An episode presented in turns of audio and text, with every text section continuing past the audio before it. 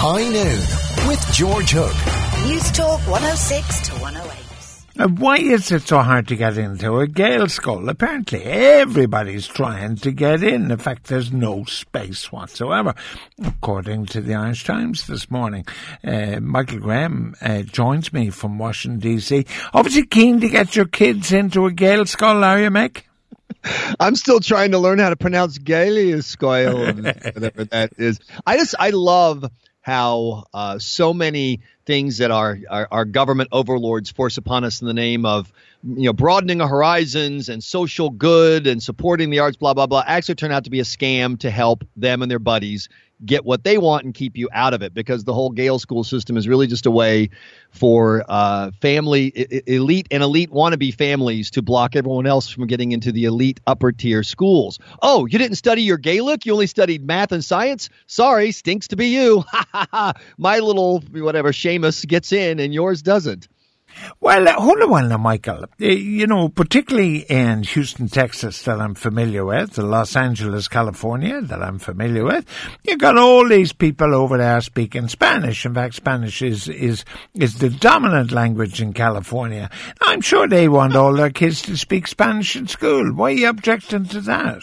Okay, okay, a couple things. First of all, no, Spanish is not the lingua franca of California. We still speak English over in America, fortunately. And sure, we have plenty. Uh, you most public school systems require you to study a foreign language. My uh, daughter in eighth grade is studying German right now, and she's uh, enjoying it tremendously. But this is different. This is trying to foist upon a group of people a language that, by their their own admission, the people who are promoting this in the Irish government acknowledge that only about three percent of the Irish population use Irish, Gaelic. I don't want to be rude and call it the wrong word, but you know, use it socially. And so, what are we going to do? Blah blah blah. This is all a scam. It's also a waste of time. You know, you had a great conversation uh, just now about the economic challenges facing Ireland as Great Britain seizes its own autonomy and therefore is going to leave the EU in the dust. And you guys are going to try to figure out how to be loyal to the European losers who screw everything up, but still take advantage of the economic opportunity that Britain is pursuing to do that, you got to have your skills. And there are things we do for our kids in school that are a waste of time.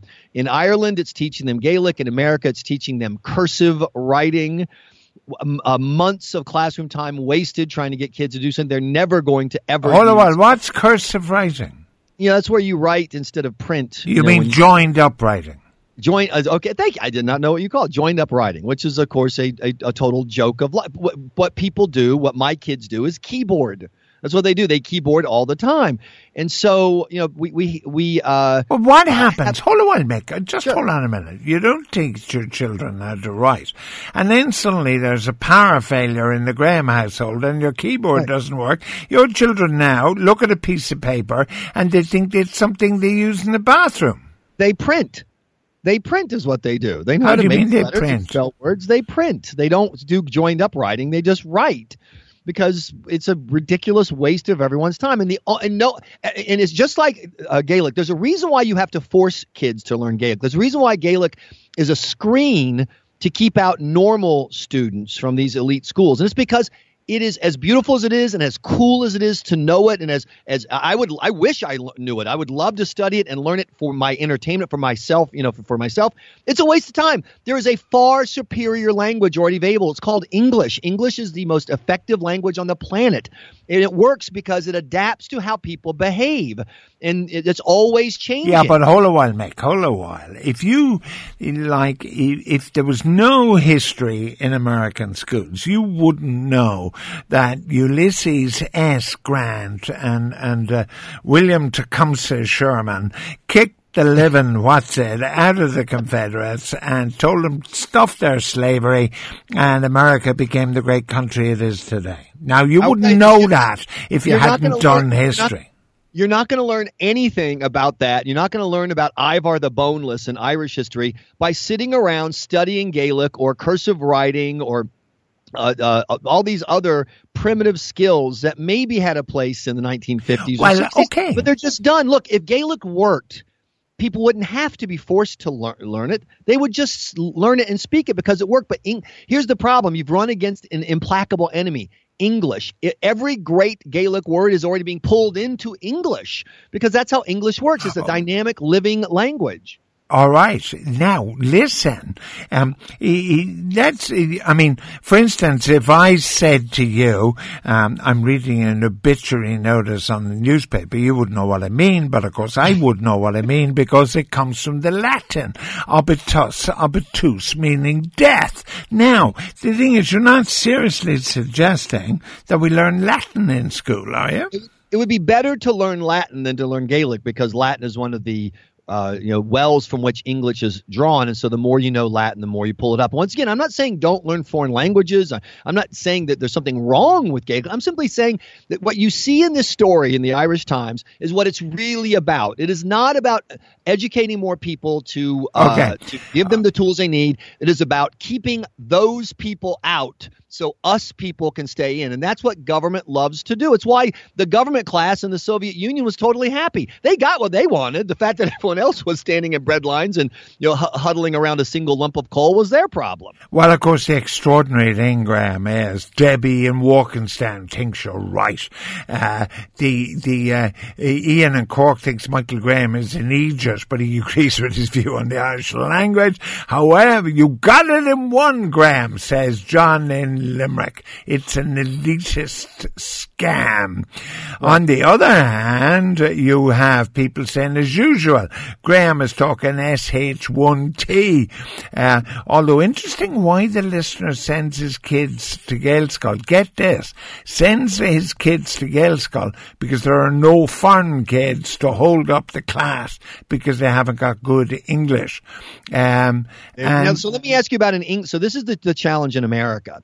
We've had this war going on for 20 years between uh, people who want to mandate that everyone master English as part of your civic life here in the United States, and people who say no, no, no, we should follow the Canadian model where you have a French chunk, and you know, in other places in Europe where you have these, you know, uh, people are multilingual, et cetera. And uh, the ch- the challenge in the United States is that what that really does is it segregates uh, people by race because there are people who come from parts of the world who speak Spanish and they're the only people who have kind of the collective weight in a community to have a dynamic working. You know, I'm sure it's like this in rural parts of Ireland where so many people speak uh, Irish that you can actually live and you know do everything. And I, but that's mo- that's not most of Ireland. If you go to a bilingual system, in my opinion, you're creating a language ghetto. I don't want native Spanish speakers to be stuck just with Spanish. I don't want them to lose their Spanish, but I want them to join fully in the American experience. Well, and I believe that I, language is a unique unifier. That there's no other substitute for us all speaking well, and understanding each other with the same language. The the thing is, I, I, I defend, like many of the listeners, the whole thing. This is our language. This is our culture. Sure. This is our heritage, right? But my experience in America is that Hispanics. The reason they have difficulty getting jobs is because they are linguistically challenged. When you live in a community where everyone in your home speaks a different language from the civic language, and then the local paper you read or your parents read, the TV station you watch, Univision, the music you listen to is all in that other language by definition, you're going to be left out. Then you go to school, then you struggle because the school, of course, is taught in English. You try to understand what's going on in government politics, and job applications you don't understand. The argument from the loony left in the United States, George, the Bernie Sanders crew, is that we should simply no longer do things in English. We should, you know, do things in English and Spanish and keep these instead of pushing these people to come on board, we should basically make another, you know, language ship next to ours to float side by side. Number one, that just doesn't work. Number two, it creates division, as you see in Canada. And number three, no. But we, in a in a, a moment where we have so much stuff to divide us, it's so easy to get into your own political group, your own religious group, your own cultural group. You need things to to unite you if you're going to have a nation, and a common language is that.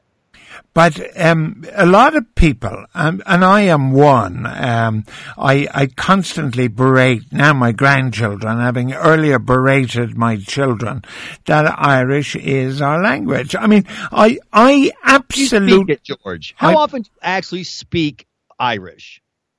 Yeah, but how often do I do I read Shakespeare? I mean, how often do I quote Milton? They also serve who only stand and wait. I mean, it, it's I am me, and what made me were all these disparate parts. One of which was Kehe Shinamor will fairer ago egreba magarishkunta. That's part of me. And that's great. But when I was an English major in college, I had to learn the opening of of uh, Canterbury Tales in Middle English when that Sada Sutra, whatever.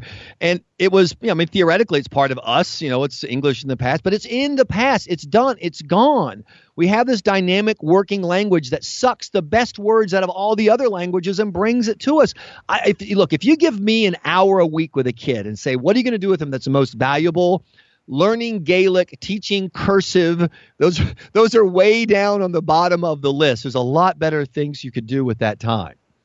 Well, I tell you, a lot of people um, are also more uh, as upset about your attitude to joined up writing as they are to language. Like, I certainly don't get why you're objecting to joined up writing. It's a waste of time. It's it's it's it's you know it's not a nat- native's natural skill, and it has no place anymore. Why don't you go back to teaching people how to shoe their own horses? You know, create their own yarn. We're beyond that now. Good grief. But there's nobody in your there's there's nobody in your schools. Are they all printing? None of them are writing. No, no, no? the schools are still teaching it. The schools oh, teach it, and the kids don't learn it.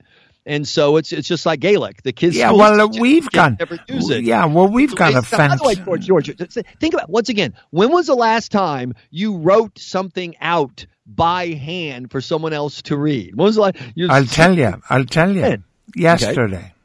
What? What was it? Well, we have brought, bring back the letter. It's a campaign on the program, right? So every day people are writing to me handwritten letters. I now have, I now have my own notepaper. I have a special green pen, which, and I've got a smashing green pen on the way up from Dalgety, where there's a fella makes pens from, uh, pig's innards or something, but that's on the way up.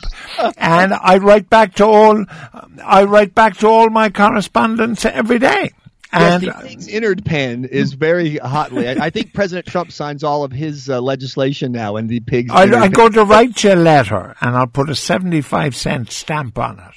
And George, once again, the fact that you have to have a movement where people stop doing what they normally do, which is sit at a keyboard and type out, to re- bring back the letter. And so you sit and do this thing. It's like making your own beer. You can absolutely get your own hops and go down your basement and set it all up. Or you can go to the corner, buy your beer, and then do something more productive with your time. Cursive is a waste of time. When do you use It's like going to the bank. Who goes to the bank? Now, why, why, hold a while. No, sorry, phone, uh, hold on. I Take pictures of my check. I deposit my check mm-hmm. using my phone. I go to the ATM. I want to sit and write a note to the bank teller, and then go. Okay, well, ma'am. Uh, the, well, I got a, I got a, I got a letter this morning. Uh, I got an email this morning from my pension advisor who said I have to write to him. I want him to do something, and he says I have to write to him. So I'm going to write to him on my new stationery. But listen, Mick, on on the basis that you don't tell anybody, all right? Okay. Please don't tell anybody. All the letters I'm writing okay, back to these people, I've got into the habit of printing. now, don't tell anybody, will you, please? Uh, I, I'm not doing the joined up stuff. You know what's funny? Mark Twain, the great American writer, lost nearly his, his entire fortune trying to help create a printing press that could automatically print out print blocks so that you could have quicker, faster production of books so more people could read them. He wrote the first American novel that was ever written on a typewriter as opposed to sitting with a pen and a pen. And he would be amazed to see that 150 years later, we've got people going, no, go back, go back. you know, maybe we can just go to papyrus and you know, cuneiform and we'll stamp out our oblong shapes. You know, all right, okay. Found around Ireland, you know, it'll be terrific. Katrina in Cork says that this American fella, that's you, hasn't a clue. That's definitely you. Cursive writing is great for developing fine motor skills and learning to spell and more. Well, I must confess, my motor skills are diminishing, so maybe that's why he can't write. It might be. Okay, George, someone has tweeted me, bit of the old una voce, una duce there, Michael. I don't know what that means. what, am I supposed to know what that means? Well, una voce is one voice, one leader. Oh, I oh oh from Il Duce. Okay, used originally by Mussolini. Correct. Yeah. Well, how about one voice, one nation? How about that? All right. Well, now, you know, Donald Trump has his fight with the fake media because the media is so bifurcated and trifurcated, and uh, you know, so we, all we right. Ways to divide ourselves. We need more ways to find commonality and hear and understand. All right. Well, as soon as the show is over, you'll recognize it because I'll be using my green ink, and I'll send it to you. By the way, it can't. It can't the stamp is going to cost me, according to a listener, 120 cents, but I'll do it. And then Marion Logue, just to close, make and cheer you up for the day. What an amazing guy on George Hook's program. Educationalists should pay him big bucks to lecture them on some of these gems of common sense. How about that, Mick? That's very nice. I hope that that message will be sent to me via email. You're definitely kind of uh, Michael, not, what was the great cowboy guy who used to talk common sense all the time on the old steam radio? Not Mark Twain, the other guy.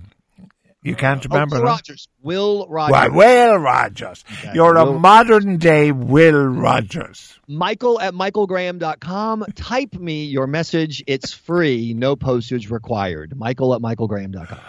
Look out for the mailman. And on the back of it, I'll write, Mailman, mailman, don't be slow. Be like Elvis and go, man, go.